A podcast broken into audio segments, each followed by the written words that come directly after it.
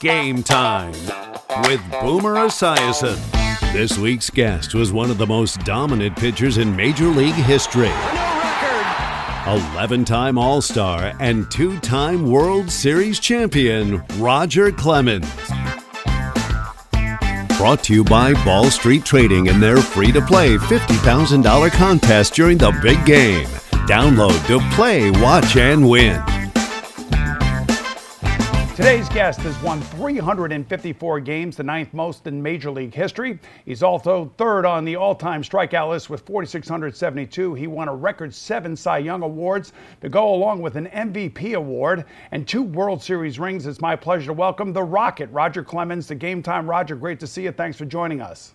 Thanks for asking, Boom. I appreciate it. All right, if there are ever Hall of Fame numbers, you posted them, and we'll get to them a little bit later on in the show. But first, I want you to imagine what it would be like for you to be pitching in 2021 with all the analytics and all the things that are going on and the amount of strikeouts that are happening. What do you think a season like you and your prime would look like? Well, you're right. It would be something to imagine because, uh, um, boom, I like pitching up in the strike zone. I like moving the guy's eye levels from my split finger down to a, a power fastball up.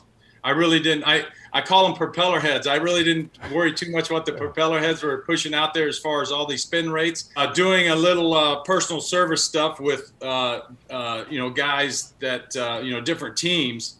Uh, I think it's a disservice to some of the guys that fall in love with this spin rate and stuff and, and everything. So I have three or four or five hot spots that I talk to the guys about pitching. But yeah, I mean, um, they're pinching you east and west a little bit in the strike zone with that QuesTec because the umpires are getting graded so so uh, closely. But uh, definitely up in the zone, you can go up and even if you're maybe below major league average, 88 to 90, 91 right now, you it's hard to hit that high fastball. Yeah, you know, the, the proliferation of strikeouts, though, is maddening for those of us who love the game and we want to see players hitting behind runners. We want to see bunts. We want to see hit and runs. We don't see those anymore. We see everybody swinging for the fences and launch angles and everything else. I would think a strikeout pitcher like you or the great Tom Seaver, who I'm sitting next to right here as a uh, homage to the great one, um, would have loved to pitch in this era. Tom was a teammate of mine for a short period of time in Boston. I got to watch him up close later in his career, which helped me when I started pitching into my 40s. Um, I'm a power pitcher. I'm not a power thrower, and there's a big difference. I mean, I threw the ball over 100 miles at certain times, but boom, I, I pitched from 94 probably to 97 miles an hour. Um, I would watch Seaver at Fenway out there in a really tough game, hot day, and sitting at about 88, 89. And then here comes the fourth inning, and he's got second and third and one out, and all of a sudden needs a strikeout, and boom, I see 92, 93 on the outside on the outside corner. And I'm just shaking my head. Okay, I'm, I'm watching a guy who knows how to pitch now and change speeds. You've probably heard it before. Pitching's like real estate. Location is the most important thing. Movement is second. Velocity is last even though, like you alluded to earlier, it's different right now. I think they just uh, somebody made the um, the statisticians uh, said that I think the average fastball and it's up fr- from the last 20 years is like 93. Major league fastball is like 93 miles an hour, but strikeouts strikeouts are up uh, massively. Um, and again, it's guys pitching up in the zone and, and really just sacrificing location to try and get maximum velocity. But yeah, you could have you could pick two or three old time, old school guys. Uh, the days of hitting behind runners and hitting runs, probably not going to see that. You're, those days that you love are probably over.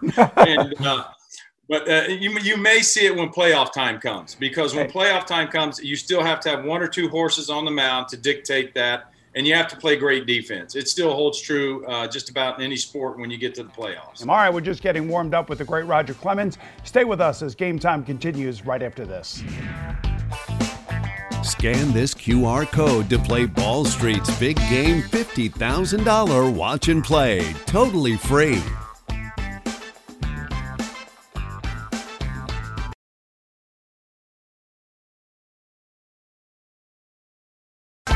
Game Time with Boomer Esiason is brought to you by Ball Street Trading and their free to play $50,000 contest during the big game. Download to play, watch, and win. Welcome back to Game Time. Roger Clemens may have been one of the best right-handers to ever toe the rubber, but he wasn't a phenom growing up when he looked more likely to end up in football than in baseball. Were you a defensive end? Is that what I read? Yeah, you're dead on. Yep, I was a I was probably better in high school. Boom, I was probably better uh, defensive end than I was pitcher, first baseman. But I was a young senior. I graduated at 17, so I was pretty young graduating. So in my sophomore year, 16 years old, I pitched a little bit but I threw strikes. So that's what helped me because we had two studs on our team that threw pretty hard for high school back then in the 80s. And, uh, uh, but when they wet the bed, coach would have me go down and warm up, and I had a little uh, fastball I could throw for strikes, yeah. And uh, and a little Bugs Bunny curveball that he he he to this you know always said that I threw I could throw my curveball for a strike if you turn the lights out in the stadium. So, but I love playing defensive end too. I think I took a little bit of that mentality to the mound with me. Can you remember your first game? I can because my number four child, who's a second baseman with the Tigers right now, he was he was uh, born on the same date that I had my major league start, May 15th. So it's easy to remember. I remember being super cold, the mistake by the lake, and uh, so I got out there and it was it went by in a blur. They were they were double stealing on me. Boom. They were. I, I think uh, if I have it right, now you're asking me a question. You're trying to go down memory lane here. Um, I think I walked Brett Butler on four pitches, four four balls, and then yeah. I picked him off first for the first out. He's trying to steal, and I picked his butt off. And then, uh, and, and, I think I got a no decision. And five days later, maybe in Minnesota, I got my first big league win, something like that. I want to move ahead a little bit to 1986. You you had a 20 strikeout performance. You made it to the cover of Sports Illustrated, and to me, do, going over all of your history and where you started, where you came from this was the moment that you really broke out and everybody started to realize who Roger Clemens uh, was. Is, do, do, you agree with that? Spot on. You're spot on. That's boom. That's um, I had a little impingement in my shoulder, and it could have been leading from my right shoulder playing defensive end. I ran into a doctor that was uh, not very well known at the time in Columbus, Georgia, named Dr. James Andrews. Went down and seen Doc, and he said, "I can fix you tomorrow if you want. You have a little impingement." and he did. And he told me when I started throwing, uh, it's going to feel like you can throw hard, but don't work your way back. When you get to spring training, try and stay about 80%. That was real disheartening. The reason I tell you that, it was disheartening for me because I got knocked around pretty good. But I think my fourth start was against the Seattle Mariners. I struck out 20 guys. I had no idea there was a strikeout record. And that man next to you there in that statue had 19. And uh, I think with Nolan Ryan, and maybe a Steve Carlton. I think all of them had 19. So I didn't know there's a Red Sox record till they put it on the scoreboard. But uh, you're you're exactly right. Um, my teammates call me. I get texts on that on April 29th, uh, just about every year from my catcher Rich Gedman to Bruce Hurst to all these guys. And uh, Hursty always mentioned that he said he goes, not only did your life change that night, our lives as a pitching staff changed. And I think Hursty had the famous quote that uh, before I got to Boston, pitching was a second class citizen. so, well, so, you, uh, you became known. You know, I was going to say you became known as Lord of the K's, as Sports Illustrated had you on the cover. We'll return with seven-time Cy Young Award winner Roger Clemens after these messages.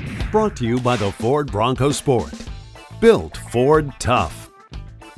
It's time for a change. Instead of working from home, work from your luxury suite at Midtown Manhattan's crown jewel, the Kimberly Hotel. Now offering special monthly rates with the most impeccable safety and hygiene protocols to keep you safe.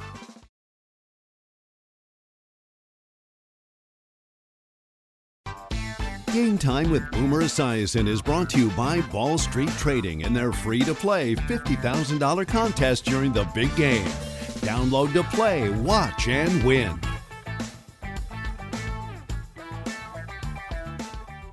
And Roger, you talked about uh, that 20 strikeout performance, and that's where your nickname, the Rocket, came out of, right? Absolutely. Uh, uh, Bruce Hurst, uh, fellow pitcher mate there after the game, tabbed me with name the Rocket, and it stuck. And uh, it's I I probably answered to it more more than I do Roger. So uh, it's cool to hear the kids say it and everybody. And but yeah, I had another saying then there, and it still holds true. It's I said my only day off is the day I pitch, and that's the way I went about it. I again, I think that came from my mother and grandmother. My mother told me, I mean, my grandmother told me, if you're going to be a ditch digger, son, be the best ditch digger there ever was, and that's kind of how um, uh, you know my family operated.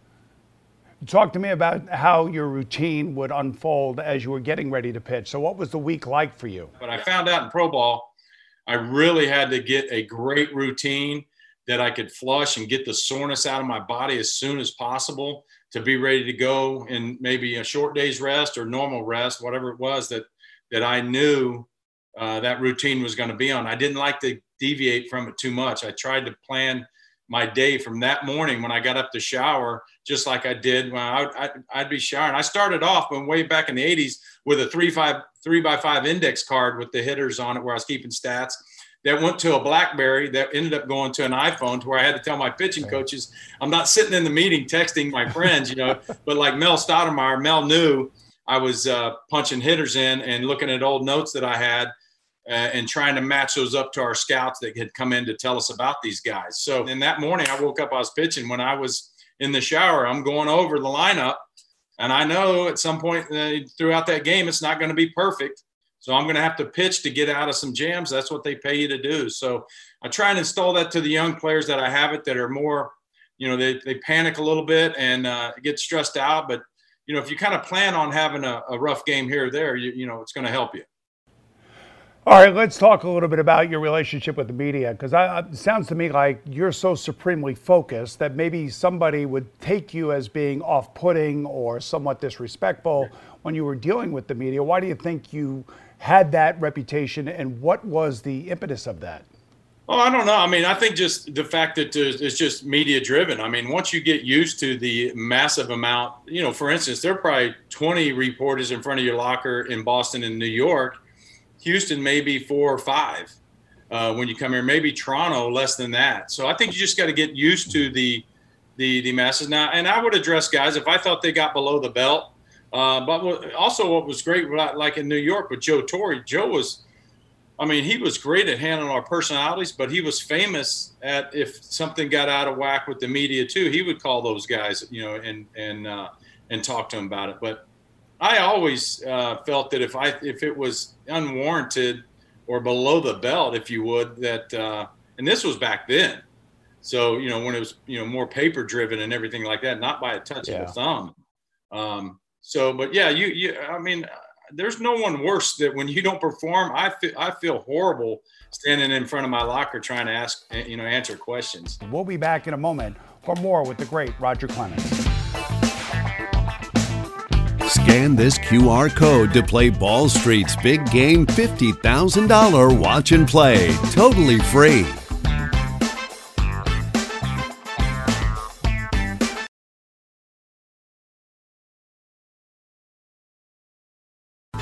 Game Time with Boomer Esiason is brought to you by Ball Street Trading and their free to play $50,000 contest during the big game. Download to play, watch, and win. Welcome back, everyone. Roger Clemens was racking up wins and Cy Young awards with Boston and then Toronto. But although he came ever so close in 1986, one prize continued to elude him a World Series ring. After outpitching John Smoltz in the clinching game four of the 1999 World Series, Clemens said, Tonight, I know what it's like to be a Yankee. I'm blessed. Well, you certainly were blessed when you came to the New York Yankees, and I'm just trying to I'm, I'm, imagining that it had to be everything you thought it was going to be and then some, especially winning the World Series. Yeah, Mr. Steinbrenner came to Houston a couple years earlier, and I don't know if it was just that being a Red Sox, not wanting to just jump right into the Yankee, you know, rivalry thing, and you know, like you were punching somebody. Because really, boom, I, um, my running mate was the assistant GM, and and he knew that, uh, you know, I wanted an extra four years in Boston, probably going to retire in 2000 thought it had been a wonderful career. Uh, you got to realize, and, and when I was a Red Sox in the 80s, the Yankees really weren't our rival. They weren't very good. I mean, they had Donnie Mattingly and a bunch of, I mean, they had some good players, but it was the Blue Jays that were super competitive. Then, like you said, when I got to New York, ownership changed in Boston. Everybody got competitive again, and that's when you know heads started to you know clash again to to really uh, bring that that rivalry up. But Mr. Steinbrenner was great the second time he came here to Houston. The second time he said, "Listen, I tried to get you and." Uh, you know, had, had, his turtleneck and jacket on, I remember, and very fortunate to have the opportunity to, to get in there and, and play with those guys and and uh, win with those guys. You know, I, at the, towards the end of your time at the Red Sox, Dan Duquette basically said that you were in the twilight of your career. Yet you go to Toronto, and then of course you win the World Series. You win two more Cy Youngs. Your career seemed like it was just getting started. It was a great twilight. It was a long one. Yes, it was unbelievable. So, as a New Yorker and as a Met fan, as I've told you, 2000 was like, you know, the reincarnation of uh, the Jets and the Sharks. You guys fighting each other, screaming at each other. It was so intense around here. It was awesome baseball. The Mets were good, the Yankees were good. You meet in the World Series, and then all of a sudden you have this moment in time. And I, I'm a big believer that there's always a moment in a particular series or a particular championship game where the game is going to go one way or the other. And to me, in this game, the 2000 game, uh, World Series, is the game with Mike Piazza, where his bat shears off and the barrel of the bat comes flying at you. You pick it up, you throw it back at him. The bench is clear, everybody's insane. But to me, that's where you really actually won the series at that moment in time. Do you agree with that?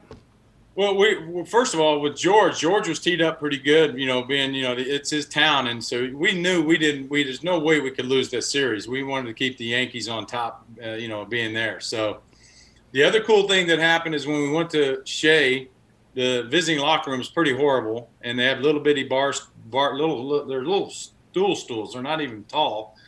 George saw that. Next thing you know, three furniture trucks pull up with sofas and like big back chairs and and everything. So he converted that uh, he converted that uh, locker room into making it like almost like a home locker room. My deal with the thing with Piazza, it got a lot of legs to it, but um, you know, like I said, Mike had hit just about every breaking ball that I've thrown to him, and it was great because in our scouting meet- meetings, we are going to throw fastballs, and you're going to throw fastballs in. So I had no problem with that. I wanted to try and keep the ball in on him because uh, he's strong and he can he can you can do some damage there, which he had. Like I said, even on my split, he was killing that. So he was getting cross seamers and two seamers. And when I came on him, you're right, his bat exploded. And what's crazy at the split second, I lose sight of the mound, but at the split second, I think I got a line drive coming at me.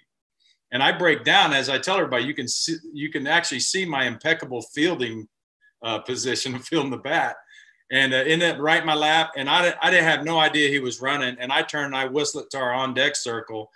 TV made it look like it was on his shoe tops. It was a good 10 yards from him, probably, maybe less. But uh, it was, you know, it was like I said, he came out, they said some things, and I and our guys were, we had a couple funny guys on our team trying to instigate some stuff. And then I went to the umpire and I said, Give me a ball. Let's get this at bat over with that everybody wants to see. All right. We'll be back to close out a complete game with Roger Clemens right after this.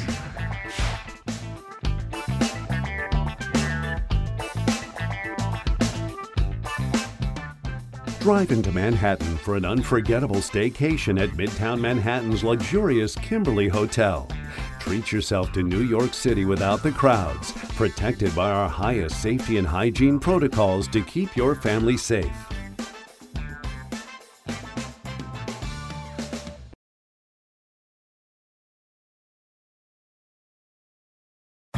Game Time with Boomer Esiason is brought to you by Ball Street Trading and their free to play $50,000 contest during the big game. Download to play, watch, and win. We're back with Roger Clemens. Now the Rocket himself binds him down to his last strike when it comes to the baseball writers voting him into the Hall of Fame. Last winter, he did receive 247 votes, or 61.6%, but 75% is needed for admission to Cooperstown. And he has his 10th and final chance coming up. If you had to make a case to maybe a voter that's watching this right now, what would you tell them? Well, I'd say, boom, I'm very thankful to the guys that looked at the facts and, and have voted for me. It's great. I think it's really cool.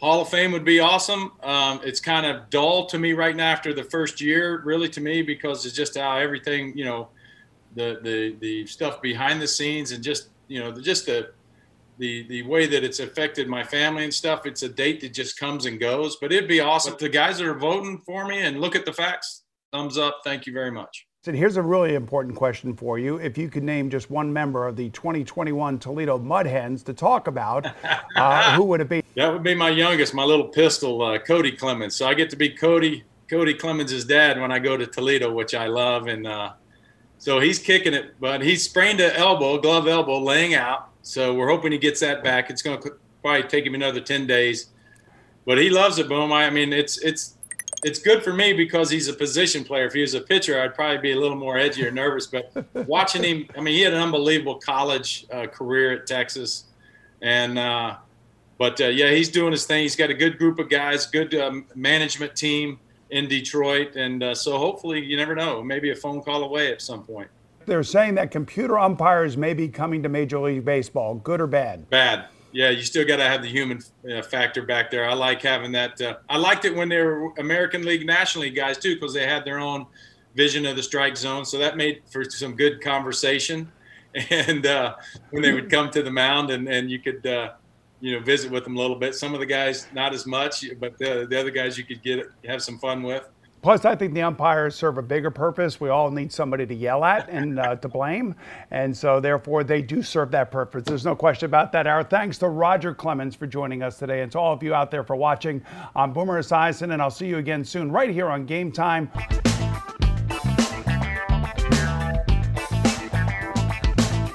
Your twin grandsons. How, uh, what kind of potential do they have? Yeah, baby. You did your homework. Uh, I did. I, I am. Yes. I'm Poppy. I'm Poppy Rocket now. I've got the four-year-old twin grand boys, Royce and Klein, and I need a rope because one goes one way and one goes the other way, Boomer. And uh, but yeah, I'm I'm rolling them ground balls right now. They got to before, before they get a, a, a popsicle. We got to take ten ground balls.